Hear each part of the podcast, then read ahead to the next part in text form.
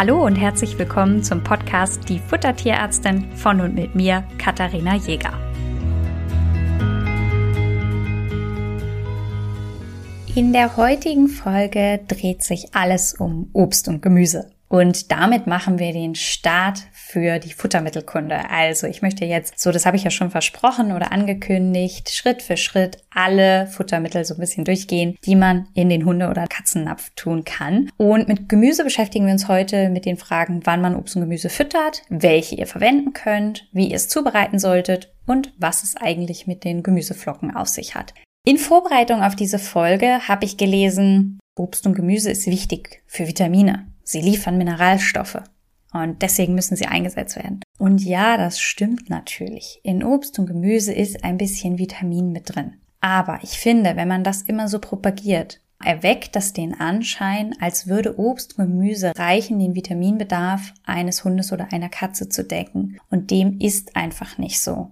Also Obst und Gemüse, ja, sie haben Vitamine, aber nicht in dem Maßstab, in dem Hunde und Katzen das brauchen. Und dadurch, finde ich, wird durch den Einsatz von Obst und Gemüse immer so ein etwas falscher Eindruck vermittelt. Also jemand, der Obst und Gemüse füttert, wiegt sich in falscher Sicherheit. Und es wird auch irgendwie eine falsche Erwartungshaltung ähm, an das Thema Obst und Gemüse herangetragen. Jetzt muss man natürlich aber fragen, wenn du jetzt das Ganze mit Obst und Gemüse mit den Vitaminen so kritisch siehst, warum sollte man es dann trotzdem in die Ration machen? Und zwar, weil Obst und Gemüse ganz wichtig sind. Und zwar sind es Rohfaser bzw. Ballaststoffe. Das heißt, ein Hund und auch Katzen, wobei bei denen ein bisschen weniger, aber bei Hunden ein bisschen mehr, brauchen einen gewissen Rohfaseranteil in ihrer Ration, um die Verdaulichkeit der Gesamtration zu verbessern. Das heißt, dass es immer sinnvoll ist, Obst und Gemüse in die Ration zu integrieren. Ich habe euch jetzt nur eben verraten, dass ja die Vitaminversorgung da vielleicht ein ganz bisschen überschätzt ist. Dadurch kommt man zu einem Fazit. Ihr könnt die Obst- und Gemüsesorten miteinander variieren,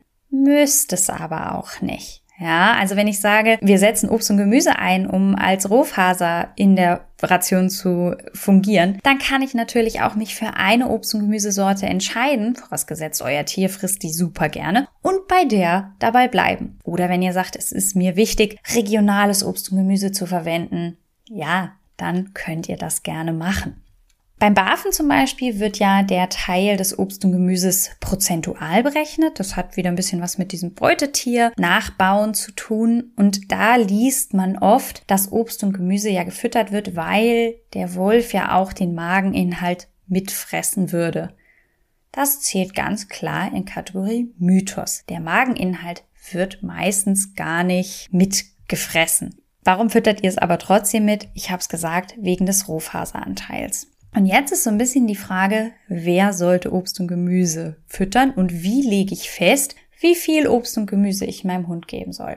Aus meiner Sicht hat Obst und Gemüse einen ganz zentralen Faktor. Der geht in Thema Sättigung. Das heißt, wenn ich einen Hund habe, der richtig gut frisst oder richtig viel frisst und eigentlich immer so ein bisschen am Betteln ist, dann kann ich dem eine deutlich größere Menge Obst und Gemüse anbieten. Wenn ich einen Hund habe, der eh mäglich ist und seine Ration eher stehen lässt, als dass er es mitfrisst, dann ist es Quatsch, da jetzt riesige Mengen an Obst und Gemüse noch mitfüttern zu wollen. Wichtig ist, dass die Ration gut vertragen wird. Wenn ihr also eine Kochration oder eine Fleischration füttert und euer Tier hat immer zu weichen Kot, kann es also eine Idee sein, Obst und Gemüse so ein bisschen zu erhöhen, um mehr Fasern in die Ration zu bekommen und damit die Verdaulichkeit so ein bisschen zu steigern. Ein anderer netter Faktor, wenn ihr jemanden in eurem Umfeld habt, der eurem Tier, meistens eher bei Hunden, ständig was zustecken will. Na, ihr kennt das. Jemand, der sagt, ach, darf ich dem Hund bitte was füttern? Darf ich dem Hund bitte das füttern? Und ich sag's mal so, wenn ihr den Leuten einfach verbietet, was zu füttern, dann machen Sie es heimlich, stecken es hinter eurem Rücken zu oder oder oder. Die Leute werden da wirklich mitunter sehr, sehr erfinderisch. Das heißt, bindet die Leute gerne mit ein.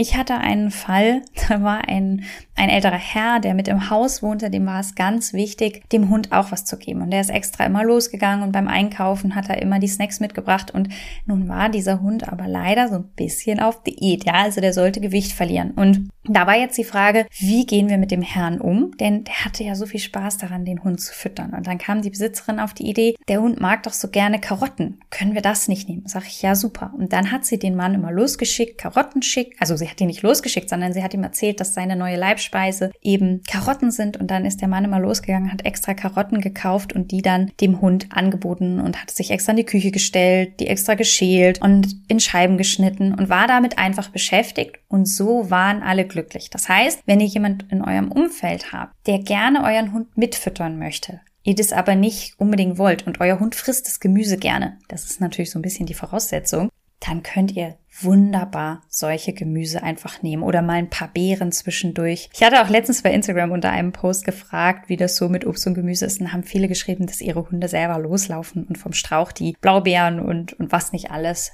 runterpflücken. Das heißt, auch das ist eine schöne Möglichkeit, seinen Hund zu belohnen. Ihr müsst das natürlich nicht nur an irgendwelche Nachbarn umlegen, ihr könnt es auch selber machen. Ne? Also wenn euer Tier gerne Obst und Gemüse frisst, dann könnt ihr das gerne auch selber machen. Also, für wen ist die Gemüsefütterung geeignet? Eigentlich für alle. Wir haben auch bei Katzen darüber gesprochen, dass manche Katzen zum Beispiel die Obst- und Gemüsebreis mitfressen. Also da kann man ja zum Beispiel die Babybreis verwenden. Und das hatten wir in dem Fall von Schmacko. Da könnt ihr ja nochmal reinhören, der seinen Karottenbrei mittlerweile immer ganz gerne mit wegschlabbert und dadurch einfach mehr Volumen im Napf hat. Letztens habe ich sogar ein Foto bekommen von seiner Ration, wo er mehr Karottenfutter weggeschlabbert hatte als von, also erst das Karottenmus äh, weggeschlabbert hatte und dann später das richtige Futter, was da auch noch mit dem Napf drin war. Ich krieg hin und wieder mal diese Rückmeldung, ja, Obst und Gemüse, wie stellst du dir das vor? Der Hund frisst es doch nicht. Ja, es gibt Hunde, die mögen es wirklich gar nicht, da wird es schwierig, aber was immer ein Tipp sein kann, ist das Ganze zu pürieren und zu erhitzen und dann so ein bisschen angewärmt zu geben. Ihr kennt es vielleicht, wenn ihr jetzt nach Hause kommt und ihr wohnt nicht alleine und jemand anders hat gekocht, dann riecht ihr das ja im ganzen Haushalt. Wenn ihr aber nach Hause kommt und der andere hat gerade erst angefangen zu kochen und noch nichts in die Pfanne geschmissen, sondern erstmal nur so ein paar Sachen geschnibbelt, dann riecht es ja noch nicht so intensiv und ihr wisst gar nicht, dass gekocht wird. Das heißt, durch diese ganzen Geruchsaromen, die sich beim Erhitzen auch ja, entwickeln, schmeckt erwärmte Sachen immer ein bisschen besser. Das heißt, wenn euer Tier schlechter Obst- und Gemüsefresser ist, könnt ihr das Ganze pürieren und dann einfach so ein bisschen erwärmt mit unter die Ration geben. Apropos pürieren. Ganz oft liest man, dass Obst und Gemüse auf jeden Fall püriert werden muss, damit der Hund alle Stoffe daraus ziehen kann. Jetzt habe ich den Spoiler, dass da gar nicht so viel drin ist, ja schon ganz vorweggenommen. Das heißt, auch hier kann man sagen, natürlich könnt ihr das pürieren, ihr könnt es klein schneiden, ihr könnt es, ja, das alles ist möglich. Ja, es ist richtig, dass ihr damit die Verdaulichkeit verbessert, aber es ist nicht unbedingt notwendig. Und ich gebe euch eine Faustregel mit an die Hand. Alles, was ihr selber roh esst, könnt ihr euren Tieren auch roh anbieten. Alles, was ihr für euch selber kocht, könnt ihr auch für den Hund kochen. Also zum Beispiel ein Kohlrabi könnt ihr roh essen, könnt ihn aber auch kochen. Euer Hund nimmt ihn gekocht und er nimmt ihn roh. Ich persönlich würde keine Aubergine roh essen. Das heißt, die koche ich immer. Die koche ich also auch für den Hund. Einzige Ausnahme. Ihr füttert bitte keinen Knoblauch, keinen Lauch, keine Zwiebel, keine Weintrauben und keine Rosinen. Und weil mir das wichtig ist, wiederhole ich die nochmal. Also kein Lauch, kein Zwiebel, kein Knoblauch, keine Weintrauben, keine Rosinen. Die sind giftig und gehören deswegen auf gar keinen Fall in den Hundenapf. Oft hört man, dass Tomaten ja giftig seien. Und ja, wenn die noch komplett grün sind, gebt ihr die eurem Hund bitte nicht. Wenn die aber reif sind, ist es überhaupt kein Problem, seinem Hund auch Tomaten anzubieten. Das gleiche gilt für Paprika. Natürlich könnt ihr rote Paprika mit in den Napf geben und das auch ja, mitfüttern. Und dann bleibt noch die Frage, kochen oder nicht kochen. Ihr könnt das Gemüse kochen. Am schonendsten wäre eine Darmethode. Da sind die Vitaminverluste nochmal geringer. Aber wenn euer Hund das besser frisst, ihr könnt es auch kochen. Ihr seht, ich habe gar nicht so viele Regeln für die Obst- und Gemüsefütterung, dass ich sage, so und so und so muss das zubereitet werden, sondern seht es eher ein bisschen locker. Denn ob ihr das Ganze kocht, püriert, häckselt oder einfach so gibt, wie es ist, ja, also auch so eine ganze Karotte kann ein wunderbarer Beschäftigung sein für einen Hund, wenn er die dann im Ganzen kaut, gibt euch natürlich auch die Möglichkeit zu überlegen, welchen Arbeitsaufwand möchte ich leisten, wie möchte ich das machen. Wichtig ist, dass euer Tier es so frisst und verträgt. Ja, und da gibt es immer mal wieder so ein paar Unterschiede. Es gibt noch eine Besonderheit. Wir haben jetzt heute schon ganz viel über Vitamine gesprochen. Und da gibt es einen großen Unterschied zwischen Hunden und Katzen. Hunde können durchaus aus Provitamin A oder vielleicht besser bekannt als Beta-Carotin wie der Name schon sagt, sehr viel in Karotten enthalten, Vitamin A selber herstellen. Das heißt, ich habe vorhin gesagt, ja, im Vergleich zum Bedarf und so weiter und so fort. Es gibt natürlich immer die Ausnahme. Und da ist es so, dass ein Hund tatsächlich seinen Bedarf an Vitamin A über Gemüse decken kann. Katzen fehlt diese Funktion. Das heißt, die können Beta-Carotin oder auch Provitamin A nicht nutzen, um sich selber mit Vitamin A zu versorgen. Die brauchen immer eine tierische Quelle. Ja, Vitamin A, also die, das richtige Vitamin A kommt nämlich nur in tierischen Geweben vor. Einer der Gründe, warum man Katzen immer auch fleischliche Nahrung anbieten muss und da das mit vegan und vegetarisch sehr viel schwieriger ist oder nicht möglich ist. Was noch in Apfel und Karotte enthalten ist, ist Pektin. Pektin ist ein Präbiotikum, also ein unverdaulicher Futterbestandteil, also für Hund und Katze unverdaulich, das im Dickdarm dann von den Bakterien als Nahrung hergenommen wird. Das heißt, wir können Bakterien, die wir fördern wollen, mit Pektin unterstützen. Das heißt, dass Apfel und Karotte sehr förderlich für eine gute Verdauung sind und deswegen gut und gerne eingesetzt werden können. Es gibt sogar Karottenmehl oder isoliertes Pektin. Ja, also wenn euer Tier jetzt gar kein Obst und Gemüse frisst, aber dazu neigt, immer mal wieder Durchfall zu haben, kann man das auch gut dazu nehmen. Und das ist einer der Gründe, warum Karotte so gerne mitgefüttert wird, wenn euer Hund sowieso Durchfall hat um die Bakterien da optimal zu unterstützen. Das bietet sich geradezu einfach an. Zu guter Letzt, also wir haben jetzt besprochen, ne, wann ihr das füttern sollt. Also wenn ihr jetzt zum Beispiel ein sehr hungriges Tier habt oder einfach auch um die Verdaulichkeit der Gesamtrituation ähm, anzuwenden. Ich habe euch gesagt, welche ihr verwenden könnt. Und wir haben darüber gesprochen, wie das Ganze zubereitet werden kann. Und dann zu guter Letzt habe ich euch angekündigt, dass wir nochmal über das Thema Gemüseflocken sprechen. Es ist so, dass man ja nicht immer Gemüse roh zur Verfügung hat oder das zu Hause hat oder dass man gerne auch ein Produkt hätte, was man lagern möchte. Und dafür gibt der Markt sehr viele verschiedene Gemüseflocken her. Das bedeutet, ihr habt einfach, ja, man kann sich das vorstellen wie so ein bisschen Müsli, das einfach nur aus Gemüse besteht, also getrocknete kleine Gemüsestückchen, die man dann einfach mit Wasser aufgießt und dann dem Hund zur Verfügung stellt. Und dabei gilt so ungefähr die Umrechnung eins bis zwei zu zehn wenn ihr also von 100 Gramm Ursprungsgemüse ausgegangen seid, dann wären das so in etwa 10 Gramm Flocken.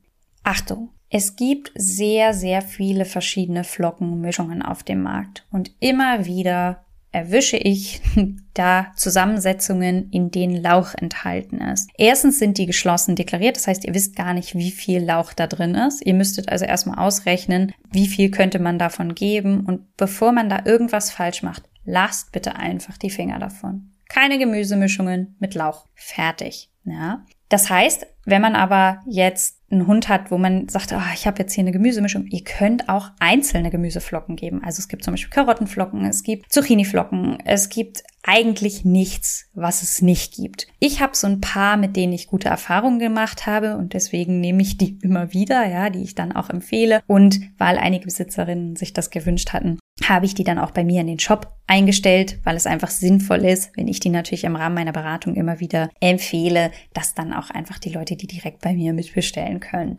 Flocken oder auch generell Gemüse kann zu jeder Ration dazu gegeben werden. Wenn ihr jetzt also jemand seid, der kocht, barft, dann habt ihr meistens Obst und Gemüse sowieso schon auf dem Schirm. Aber wenn ihr jemand seid, der Fertigfutter füttert, dann könnt ihr jederzeit frisches Obst und Gemüse oder auch Flocken dazugeben, um einfach das Volumen der Ration zu erhöhen, ohne den Kaloriengehalt zu erhöhen. Das heißt, ich habe am Anfang damit gestartet, dass gar nicht so viel Vitamine und so weiter enthalten sind, wie man vielleicht im ersten Moment denkt. Aber ihr seht, man kann mit Obst und Gemüse doch eine ganze Menge machen und die ein oder andere Ration nochmal so ein bisschen aufpeppen und einfach auch vergrößern. Und dafür nutze ich es sehr gerne. Ich hoffe, euch hat dieser kleine Umschlag gefallen. Wenn es euch gefallen hat, seid so lieb, mir nochmal eine Bewertung dazulassen bei dem, wo ihr immer euren Podcast oder diesen Podcast hört. Das würde mir sehr helfen und darüber freue ich mich auch immer. Und dann sage ich bis dahin.